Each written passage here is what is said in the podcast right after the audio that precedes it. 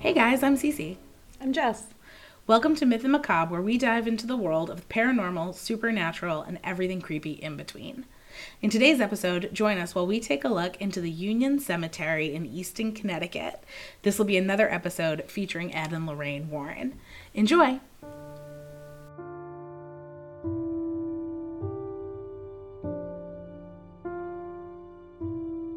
Good morning, Jess. Good morning. Happy dreary Thursday. Yes, it is. It is very dreary Thursday. Kind of surprised we haven't like gotten any serious snow yet. We're like coming up on mid-January.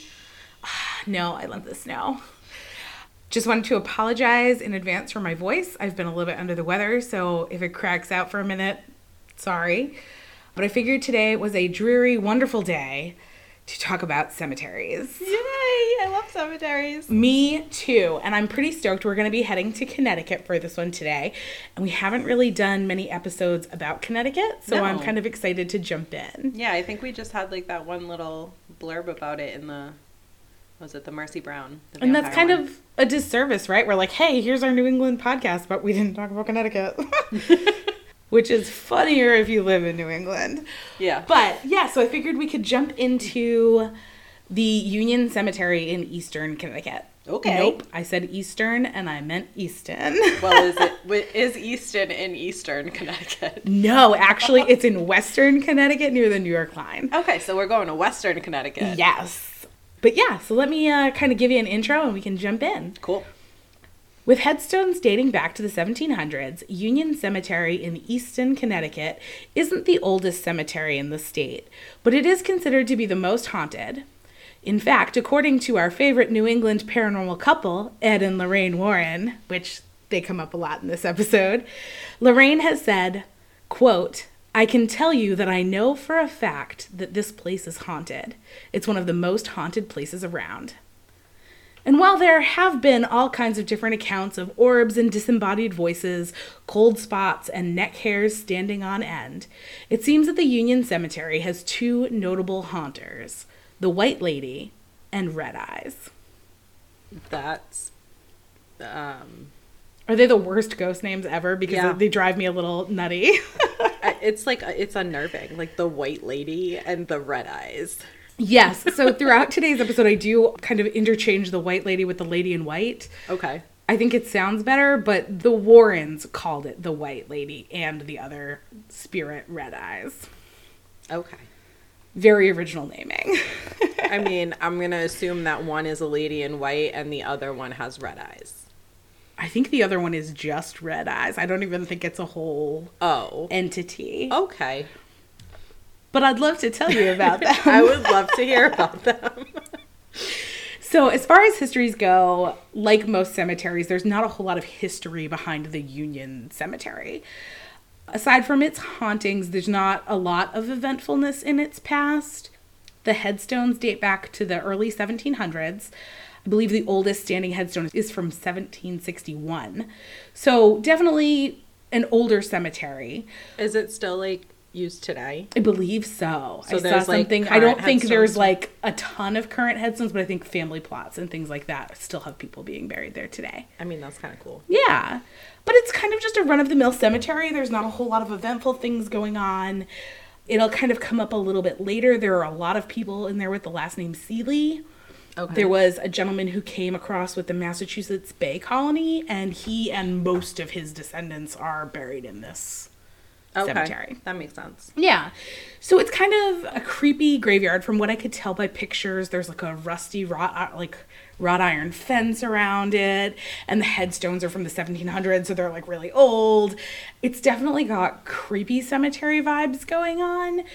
I um, definitely want to go there. It looks like a really fun place to go. And it is upkept by there's a Union Cemetery Association that works off of donations and they kind of, you know, they keep the cemetery nice. It's not an overgrown creepy like Yeah, cemetery by day. It looks pretty normal and pretty Yeah, nice. it's like well kept. It's it's not like the one near my old house that you wanted to clean up for your senior. Yes, exactly. project. Yeah, the one that was like totally you didn't even know it was a cemetery. Right. So yeah, it's a, it's a cute little place from what it looks like. I would love to go check it out. It seems like a, like a neat spot. But in general, the notoriety of Union Cemetery seems to come from its hauntings, which are much more interesting than its history. I mean, it depends on who you are. Well, the history is just like here's a cemetery, people have been buried here. the hauntings are at least a story to tell. That's fair. So, for geographical context, which I kind of flubbed up earlier, Easton, Connecticut is in the nor- it's northwest of Bridgeport, Connecticut. So it's not far from the coastline and it's not far from New York. It's kind of southwestern Connecticut. And it's also, I did not know until I started doing some research, one town over from where Ed and Lorraine Warren were residing Okay. which makes sense. They're a pretty big part of this story. And one report I read actually said that the Warrens lived down the street. Though I don't know if that means that they literally lived like on the same road or if that's just like, oh yeah, they live down the street because they live the next town over. I mean, when I say down the street, that could be anywhere from like literally down the street to like, you know, two towns over. Exactly. and so this graveyard is on a road that leads into the town that they lived in. So I'm like, maybe they could have lived on the same street, but I I'm gonna go with I think it just means they lived, you know, down the street. in the next town over. But yes, so they are going to be an integral part of this story and they live nearby. I think this was kind of one of their like local pet projects. okay.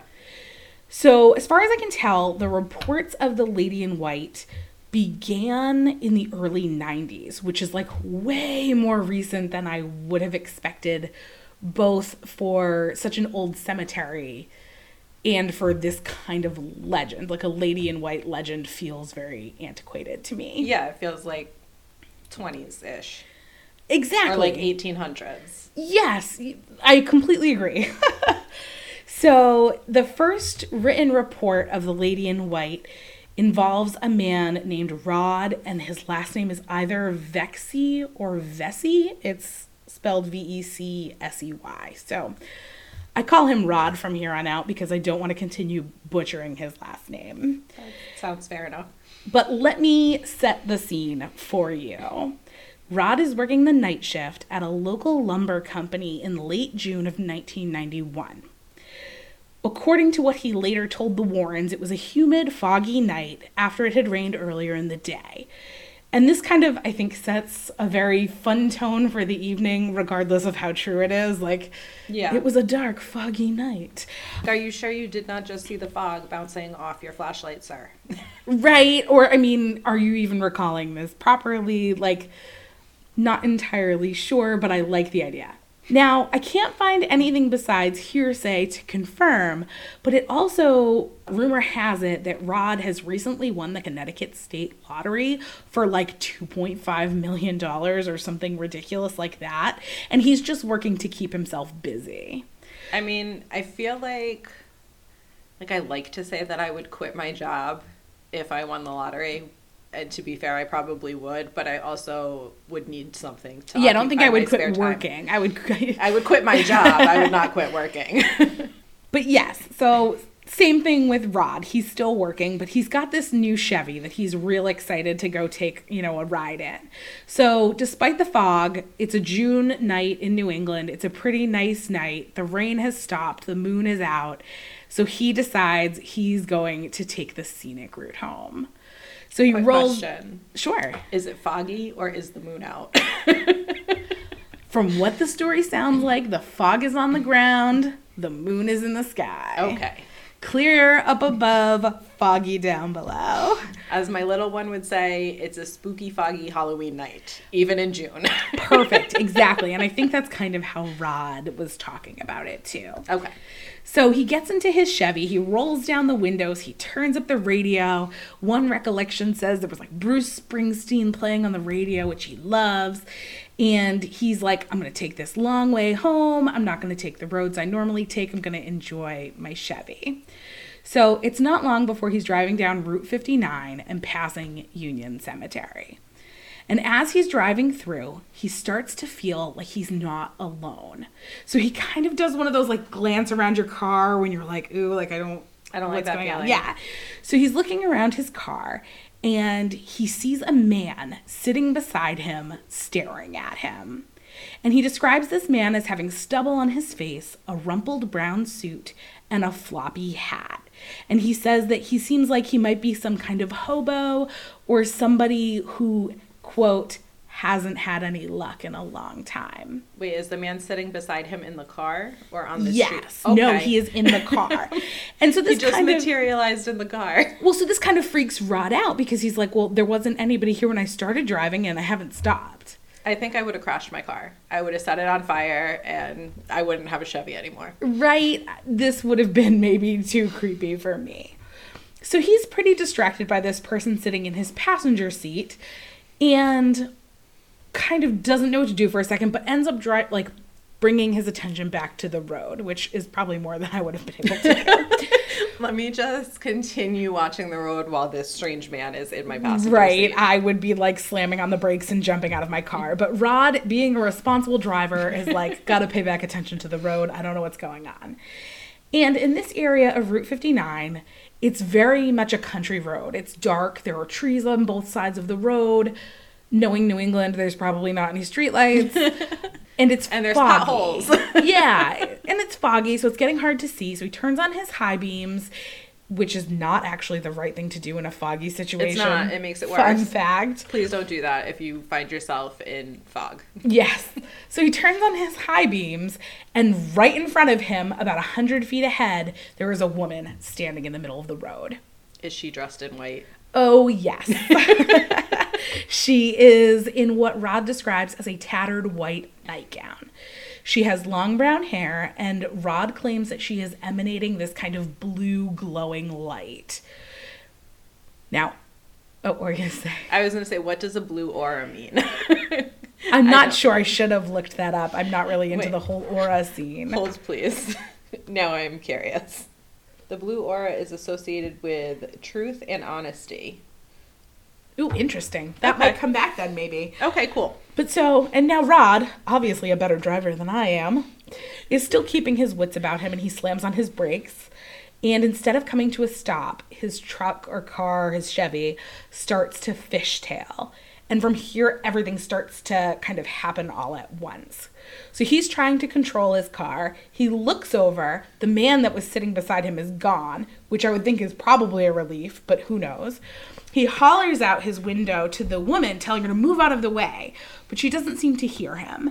And before he can get his vehicle to come to a complete stop, he passes through the woman.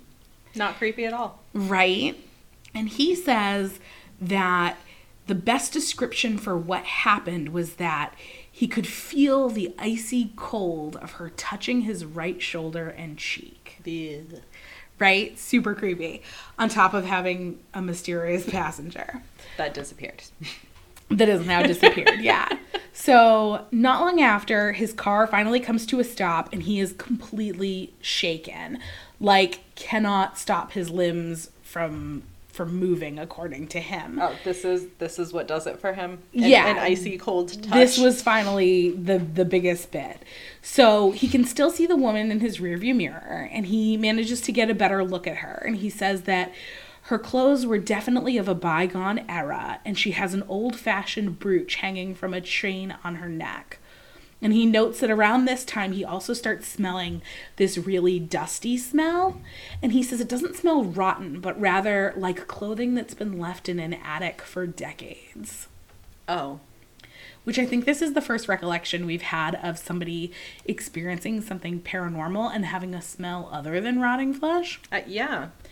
which I thought was kind of interesting. And also, how do you know what clothing smells like that's been in an attic for decades? Oh, I mean, I just assumed it smelled even worse than like clothing that's been in a space saver bag for six months. I don't know what that smells like either. Oh, you know, like when you like. No, I know what it dusty sheets, like I you know what I don't know mean. what it smells I like. I feel like I could kind of imagine that one. Oh, you know what? I think maybe from when my dad lived down at the beach. Oh yeah, Yeah. That feels right. Yeah, like the couches and those. Yeah. Yep, but yeah. like worse. Okay, Okay. decades. Yeah. No, I get it now. So he keeps watching her and she begins to walk away and then she just disappears into thin air. He calls out to her to stop before she disappears because he wants to help, but she doesn't hear him and then she's gone. And he is still shaken. He's still sitting in his car. He's still on the road. He hasn't gone anywhere. And a few moments later, he says that this overwhelming sense of sorrow sets in. That's so sad. He says he starts shaking, he's crying. He just can't even bring himself to drive his car. He is so overwhelmed by this feeling of sorrow. And it's not until another car comes up the road behind him and starts like laying on their horn, like true New England style, just like well, because he like fishtailed, so he's probably like sideways across the road blocking this person at this point. Yes, and he's just worked the night shift, so I'm pretty sure we're talking like middle of the night. Car comes up behind him, starts blaring their horn, and finally he kind of gets himself together to go home.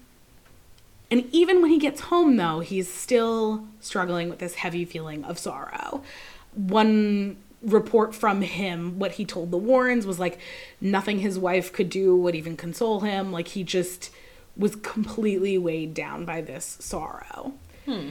So Interesting. yeah, I thought it was kind of intense. So, two weeks later, Rod is telling this story to one of his friends. And some accounts don't like this is a nameless friend in some accounts. And in other accounts, they're saying that he was talking to his friend, Tony Spera, who is another important player kind of overall in this. Okay. Uh, Tony Spera recommends that he talk to Ed and Lorraine Warren, who are his in laws. oh. Yes. So actually, even to this day, Tony Spera runs Ed and Lorraine's like estate, basically. Oh, so like their museum house thing. Yes, he runs it now. Yeah. Okay. Cool. But this was kind of before that. Everybody is still alive and with us at this point. Mm-hmm. And he's like, "Oh, you should talk to my in-laws. They they can help you with this." Other accounts say that he just talked to a friend who recommended them, but I feel like Tony comes up enough in the story that I'm like, "Oh, okay, I think he It was probably Tony. So- Tony. So from there, as you can probably guess, the Warrens are now involved with Union Cemetery. And the timelines are a bit muddy here. The story about Rod and the Lady in White is recounted in the Warrens' book called Graveyard, which was published in 1992. And while most reports seem to agree that Rod's experience was the first record of the dealings with the Lady in White, I found some sources that claim that the Warrens were doing some work in the cemetery on September of 1990. So a which little bit doesn't before. line up. Yeah, so I don't know if they're just clerical errors, if somebody's misremembering something, if the website that I found that information on was just incorrect.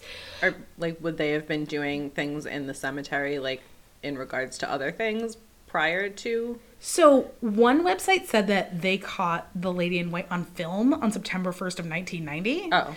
And they did capture the Lady in White on film. Ooh. I just don't know if it was before or after Do we have this a experience. photograph of the back of it? Because I'm pretty sure that it would have the date on it, like So, the old picture. Video film, oh, not oh, video film. film. Oh, okay. And the video film is on YouTube. I watched it. but I talk about that a little bit later. Okay, we'll get- kind of when we talk about theories behind what might be going on. But so there's a little bit of like a muddy timeline, but ultimately the story that I just recalled to you is published in the book Graveyard in much nicer language than I paraphrased it. and that was like Rod telling it to the Warrens. okay. So it was just like his account of it. So by 1992, yeah, everybody has had like what's going on. So from what I've read from the Warren side of things, whether it was before or after Rod and his experience, I think it was after. They spent seven nights exploring the cemetery and managed to capture the White Lady on film, like I said. So the footage of it they had most mostly kept to themselves over the course of their lifetime they would show it during like seminars that they would hold and if people visited their like basement occult museum they would show it to them but it wasn't until two years ago that Tony Spera, who now runs the official Ed and Lorraine Warren channel on YouTube and their museum, put it online for everybody to see. Oh. Which- really? Like two years ago? That's what I said. I was like, that's like old. Like it's, it's been a while. Yeah. But he posted them. I think you should definitely watch them. The links in the show notes. I'm gonna watch it. It's interesting. It's very grainy. It's very old. It's probably a combination of not only is it old, but it's probably been played multiple times mm-hmm. before it ever got transferred into digital. It is a VHS recording too, so definition's not great. And I guess I would say I'd let you come to your own conclusions. I have some thoughts about it, but it's interesting. There's definitely a figure that is lighter than the background moving. Okay. So Is it a helicopter light? well, no, like whether it's, you know, Lorraine Warren walking in the background, I don't know. But there's a figure walking. It's an interesting watch. I definitely think you should check it out. And yeah, so they wrote about this in their book, like I said. Fun fact about the book on the cover it says, more terrifying than Stephen King because it's true, which I thought was kind of fun and entertaining. That is fun. And it was also maybe worth noting this is one of the last books that the Warrens wrote. So they were featured in like the Amityville horror books and things like that in the 70s and 80s, but didn't actually write them. Right. The books they actually wrote, this was one of the last ones. Okay. Yeah, because it's like the 90s and they'd been around for a while. Yeah, by the 90s, they're in like their mid 60s ish. I mm-hmm. think they're kind of starting to slow down a bit. But Rod's experience with a lady in white isn't the only well documented experience with her. After the book came out about a year later in 1993, and I guess I should mention, I don't know how much fanfare the book came out to. Like by then the Warrens had been famous for a while, but I don't know if this like self-published book by them I guess Oh, so it wasn't wasn't, self-published. promo- it was okay. published by like St. Martin's Press. But But it wasn't like promoted. yeah, I don't know how much like how promoted it was. I don't know if it's something that people all knew about or if it was something where kind of only people who were Mm-hmm. really into it knew about. So I don't know how much the recollection in that book may have influenced this 1993 incident Right. that I'm about to tell you about. It is a bit of a different incident, still kind of along the same lines, but I don't know if the gentleman who had this experience has read this book. But in 1993, an on duty firefighter named Glenn Pennell also has an experience with the White Lady. And I couldn't find the date when it happened, but it, it's nighttime, and Glenn is working at the local fire department when they receive a call that a transformer has exploded in Monroe, Connecticut, which is the next town over from Easton. It's the one that the uh, the I almost called them the Perrins that the Warren. Warrens lived in. So nearby. So he hops in his truck and he's with an on duty police officer, and they are headed out to this exploded transformer to start diverting traffic. Mm-hmm.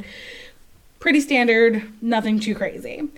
So while they're on the road, a couple of accounts also note that there is a car that starts tailgating them, which I think is kind of weird. Like, I assume even if he's not in like a full blown fire truck, usually like the, the fire vehicles are Yeah, it's still like the, marked. the fire marshal and they have like the fire plate. yeah, I'm like I wouldn't tailgate that car, but I would be nowhere near that car. the driver of this other vehicle does come into play. So it's worth noting that this vehicle was tailgating them. okay. So they're driving down near Stepney Cemetery, which is a cemetery on the same road as Union Cemetery.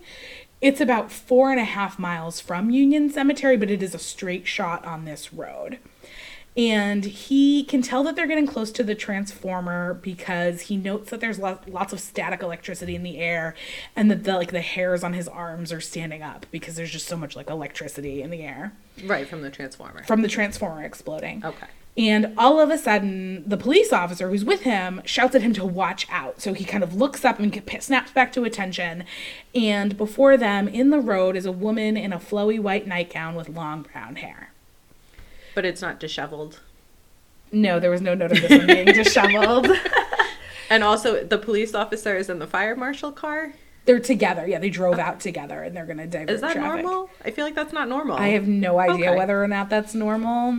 I do I kind of was getting the impression that this might be like a county fire department, which feels Okay, like it might is- be yeah. more normal. But I don't really know.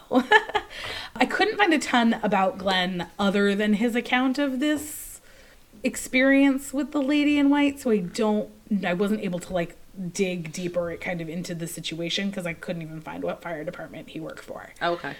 he seems to be a real person. I just he seems to not have a whole lot going on on the internet.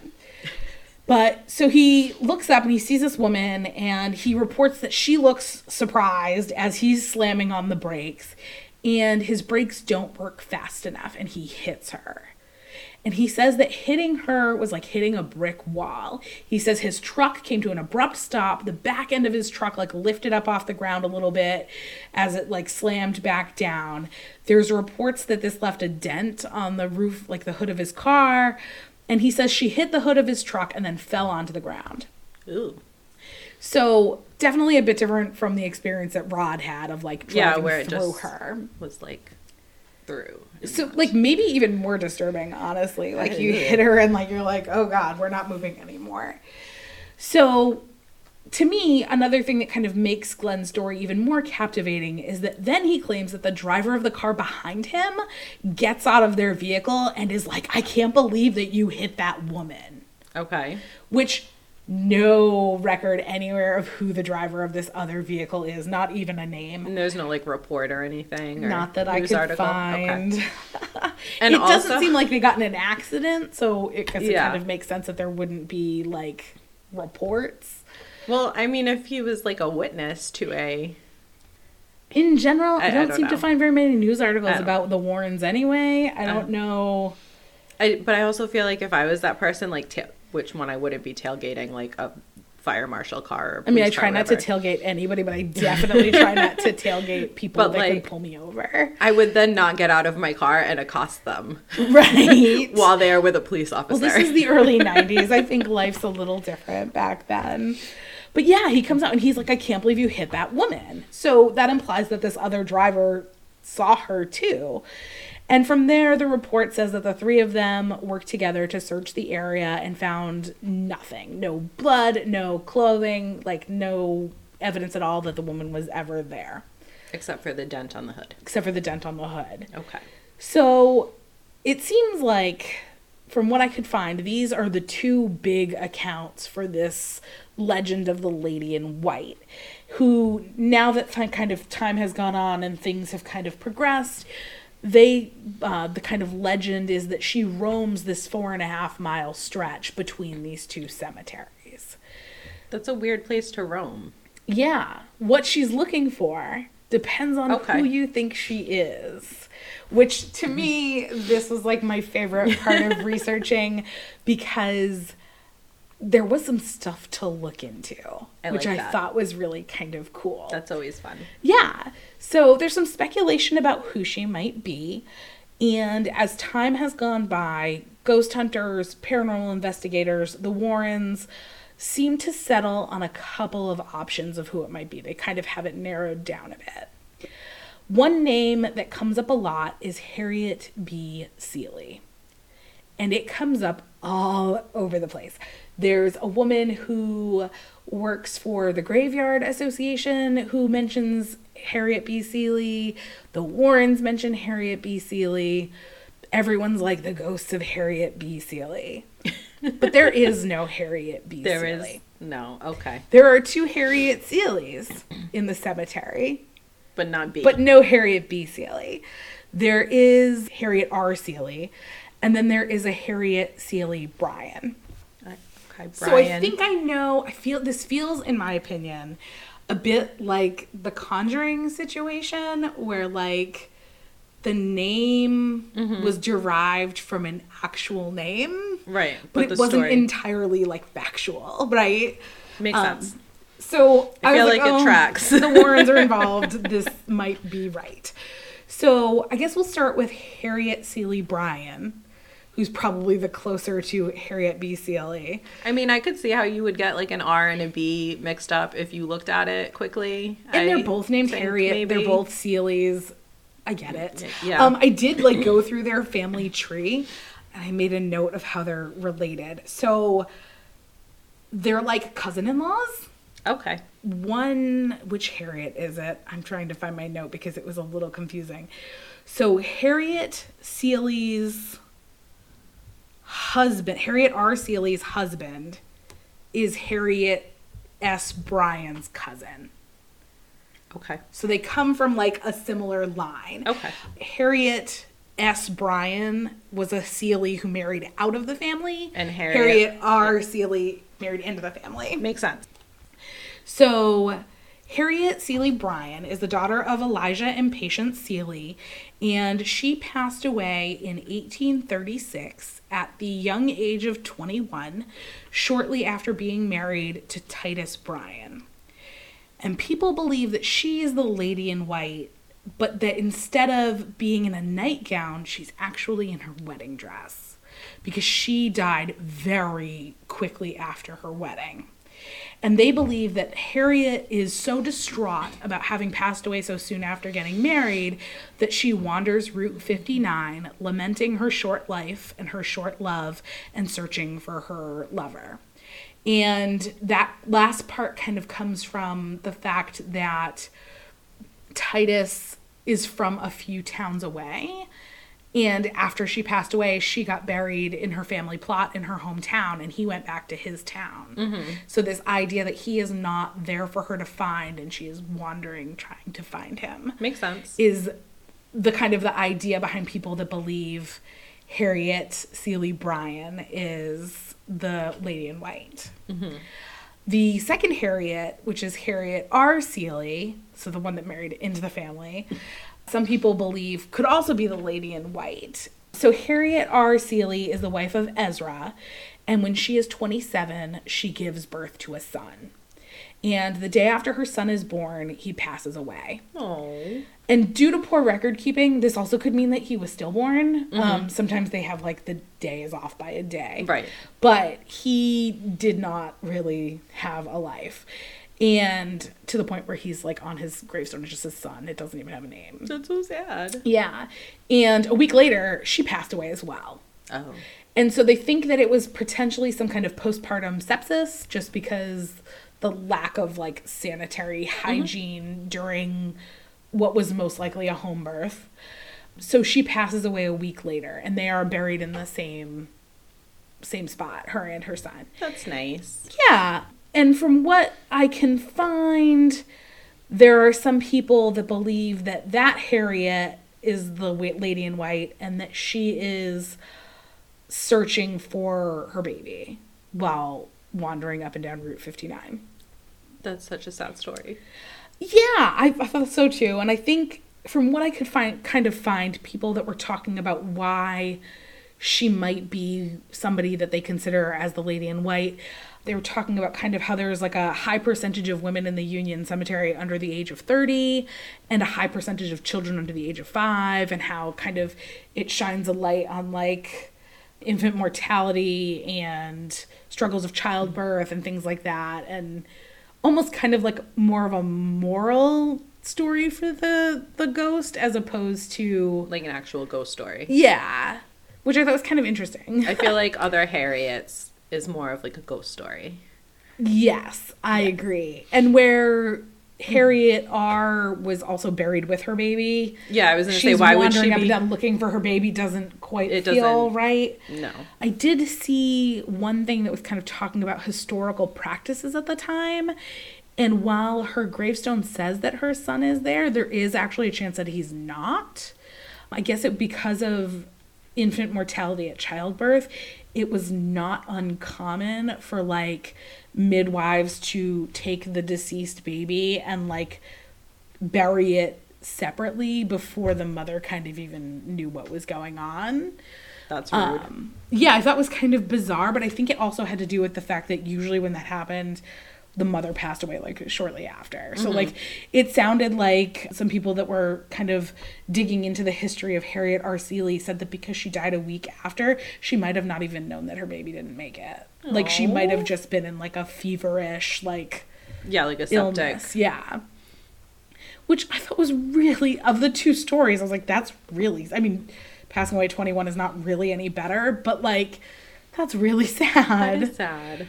So it seems like, and I've kind of looked at a bunch of different sources to kind of gather this information. But it seems like a lot of ghost hunters nowadays have just decided that the lady in white isn't actually necessary, necessarily either of the Harriets, but just kind of an amalgamation of young women who have died tragically, which makes the whole thing a little less exciting to me. But yes. uh, is that a, do ghosts do that? Is that a thing? I don't know. I'm the wrong person to ask. to me, it just kind of detracts from the solid, like the the solidness of the whole thing. Like, like oh well, she's not this. Pretty. She, she's maybe she's just all women. Like That doesn't. No. I'm like that doesn't feel like a ghost anymore. I don't think that's how ghosts work. I'm Um, sorry. But they kind of talk about because she is a, sor- a sorrowful ghost instead of a scary ghost, that she's kind of this manifestation. This I found this really interesting article about it, and I'm talking about it like I'm being sarcastic, but it was kind of an interesting article talking about how because she's sorrowful and not scary, she's kind of the manifestation of people's fears around death and dying young, and that in some ways she almost serves as a beacon of hope that there is life after the grave. Which I'm like, I don't haunting a cemetery mm, where you're buried No. doesn't feel hopeful to me. and also, if you're just a culmination of a bunch of different people, like, Yeah, I thought why it was are you haunting weak. a cemetery? Yeah, I thought it was a little weak. The person who wrote that article tried to put kind of a positive spin on it. They were like, it would almost be more concerning if she wasn't there. But because it would mean there was no life after death. And I'm like, well, there are plenty of not haunted cemeteries. yeah, I was gonna say, why doesn't she haunt every cemetery? And why why does this cemetery get a young woman? So I, w- I did mention kind of, and I'll probably bring it up again, kind of in my wrap up about whether or not I think these hold a whole lot of water. The woman in white legend of like this tragic young woman, usually in a white outfit with long dark hair. There are 16 separate countries that have these legends in their mythos. Okay. So it's not something unique to the US. I think even in the US, there's like five or six different ones across. There's like one in New York, there's one in California. Like, Yeah. the Lady in White legend is not unique to New England. So, It is not. once again, it, for me, it kind of pokes holes in kind of the the legend. But to have two accounts is kind of interesting as well. Both accounts seem to have been filtered through the Warrens, as far as I can tell. Mm-hmm. So I don't know. And like they're similar, but like there's a lot of differences that are that are strange to me. Yeah, I there's a lot going on. But those are kind of the the theories and the stories behind the woman in white. The other less famous haunter of the Union Cemetery was given the name Red Eyes by the Warrens, and his legend is pretty short and sweet. People claim that when they visit the Union Cemetery at night, they start to feel like they're being watched. And when they turn around to see who might be there, they see red eyes peering back at them from the bushes surrounding the cemetery Nope. which is like really wonderfully creepy Yes. in my opinion. And back when they were investigating in the 90s, Ed and Lorraine came to the conclusion that the spirit that they called Red Eyes was that of a man named Earl Kellogg, who they claim was burned to death across the street from the cemetery in 1935. Was he um, related to the Kellogg's of the Kellogg cereal company? I'm so glad you asked. I can't find anything on an Earl Kellogg at all, and Oh. I spent hours Okay. looking for it. Could not find anything about a person burned to death in 1935. The only accounts of an Earl Kellogg in 1935 I could find were out in Colorado, so definitely not Connecticut. I could find nothing about an Earl Kellogg. Okay. Maybe it was a middle name that he went by. I did consider that. Okay. I did. There's nobody in Union Cemetery with that name. I looked at some cemeteries around there from like findagrave.com. Mm-hmm. I can't find anything. No news articles of anybody being burned alive in the street. Or the Nothing. woods. Cannot find anything on Earl Kellogg. Okay. So unlike the other situation, not even like uh this is the name of some person, but they did that didn't happen to them. Like just nothing at all about an Earl Kellogg. And the only like and this information keeps getting regurgitated as people keep telling these stories. Right. But really the only account of Earl Kellogg seems to be what the Warrens told people in the 90s. So couldn't find anything about him, but supposedly those are his red eyes. Why are his eyes red? So, of the two haunters of Union Cemetery, I think Red Eyes is almost entirely made up. And there's It sounds a little suspicious. the reason why I think that gets even more ridiculous. Okay. So, and I don't know how far back this mm-hmm. goes, but there are all kinds of notes on like articles from 2011 and more recent that make a comment about how you should not get red eyes confused with the bicycle reflectors that are around the perimeter of the cemetery. Ah, Which to me, I'm like, so so you're seeing bicycle reflectors. that's exactly what you're seeing. And some people were like, oh, the locals put them around the cemetery to scare teens because of the Red Eyes legend. But as anyone who lives in New England knows, it's not uncommon for the perimeter of properties to have either orange poles or reflectors on poles around them so that snowplows don't destroy your property when they come through trying to find the road when it snows. exactly. So my brain was like, these are probably safety reflectors. So that the the grave keepers. Yeah, know like Know where, where the edges go. of the property are. And I just don't think I don't think Red Eyes is real. I'm a little sad that Red Eyes isn't real. Yeah. I mean, it was like to me, the idea of red eyes is way creepier than a lady in white. Like Yeah. just these like kind of disembodied eyes in the in the shrubs. But I think of the two of them, I think that one's real, not real. yeah. So aside from these two things, like I mentioned before, these ghost hunters hear disembodied voices. They some of them say they hear screaming, they feel cold spots, the hair on the back of their neck stands up. Are these cemeteries in like neighborhoods? So the Union Cemetery is like a crossroads, and I think it's kind of in the middle of nowhere, actually. Okay. because the Stepney Cemetery, where the second Lady in mm-hmm. White one was, is about four and a half miles long. There's only a couple of roads that intersect that four and a half miles, and it looks like it's mostly trees. I think we're out kind of in like Connecticut farm country at this mm-hmm. point. So there's not, it's not like in a neighborhood. Okay. Because I was gonna say it could be like kids screaming or, but then also if Yeah. it's like surrounded by woods, like people hang out in the woods. Yep. So do animals. Like it could be anything, right? And some people have said they photographed like different mists and orbs. I don't mm. know. I live in New England. It's foggy sometimes. I just I I mean, sometimes if I take a picture of my house, I get orbs because I don't dust frequently. I was going to say that's the other thing. Like to me, any image with an orb, I'm like, okay, but when was the last time you cleaned your camera lens? So I don't know. I I don't put any stock in orb photography. Now, if you like recorded an orb flying around, like maybe. Maybe, but even then, I would be like, is that dust in the air? like, okay, that one's not on your camera lens, but so I don't know. The footage that the Warrens captured of the lady in white is very intriguing. I'm just not entirely sure how accurate it is. I don't want to speak too disparagingly about it. Tony Spera is still out there kind of doing the kind of continuing the legacy of the Warrens and they very much believe this to be real footage, so I don't want to be too disparaging about it, but I mean, you're entitled to your own opinion. I'm just there's no proof that it's not somebody that they were with walking along the tombstones at night. So and the the photograph or the video is very grainy. It's hard to tell. She doesn't look overly transparent to me. So I'm like it could be a person. I don't know. That's definitely for people to watch and come to their own conclusions about. But ah, so this kind of left me all kinds of things say that the Union Cemetery is one of the most haunted cemeteries in the US. And I'm like, we have two recorded instances of the lady in white. And I guess some people talk about red eyes, but I'm like, is, is this all it takes to be the most haunted cemetery? I don't know.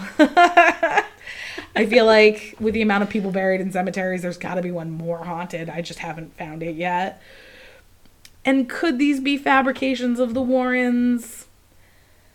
I can't help but think about when we talked about The Conjuring and like this whole the house is haunted by Bathsheba. And it's like, yeah, Bathsheba was a real person, but like none of the rest of this aligns. So I don't know if I believe that it's the most haunted cemetery. I would like to go check it out. It looks very cool. It, yeah, I've seen pictures of it. I would love like- to go check it out. I think everybody should check out the video.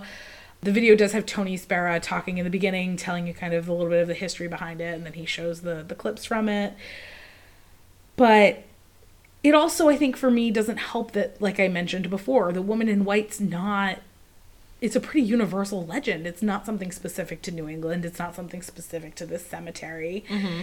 And it kind of follows right in line with all the other legends. It's always a young woman. She's always died tragically. She's always sad about something. She's always in white with long hair. Like, this feels almost to me more like power of suggestion than Yeah, it does like, I think an that's actual even- haunting. I think that's even the description they use for like Mercy Brown.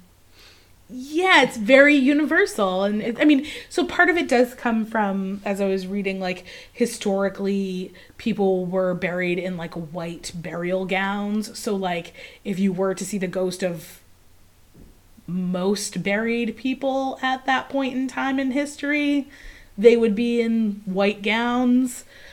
But i don't know. I just very cool legend. Yes. I'm just not sure it's actually haunted.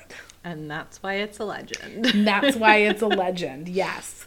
I will say I came out of this kind of interested to do more research on the parent the parent keep calling them the parents, Not the um, the. Warrens. I think I didn't really realize before I jumped into this research that they were actually from Connecticut. I knew they had a lot to do with things in New England, but like I don't think it clicked that they're also from New England. well, no, because they did things like out in New York too, which I know They is did, close to yeah. New England, but not part of New England. Very true. I mean, as a New Englander, that was like drilled into our heads in school. Like New York is not part of New England. And Rhode Island is not part of New York. Neither is Connecticut. But yeah, so I mean, I don't well, know. in my episode next week, we're going to talk about Connecticut and New York, so maybe. I maybe they're the same thing. But yeah, so I mean, I'd love to see more on the Warrens. I'd love to dive deeper into the stuff that they had their hands in. I don't want to speak disparagingly about them. I'm just not sure that Union Cemetery has as much going on as it as I would think it would need to be claimed the most haunted cemetery. Fair. But yeah, so that's what I uh, have for today. That that was interesting. I hope you enjoyed my storytelling. I very much enjoyed your storytelling. yeah, check out the video on YouTube of the Lady in White. You can check out Rod's account of everything that happened in their book Graveyard, which is obviously scarier than Stephen King because it's true. And we'll have links to things in the show notes. That's all for today. Sounds good. All right. We hope you enjoyed today's look at the Union Cemetery in Easton, Connecticut. Tune in next week for a tale of the Connecticut witch trials. We're going to keep it in the state for another week.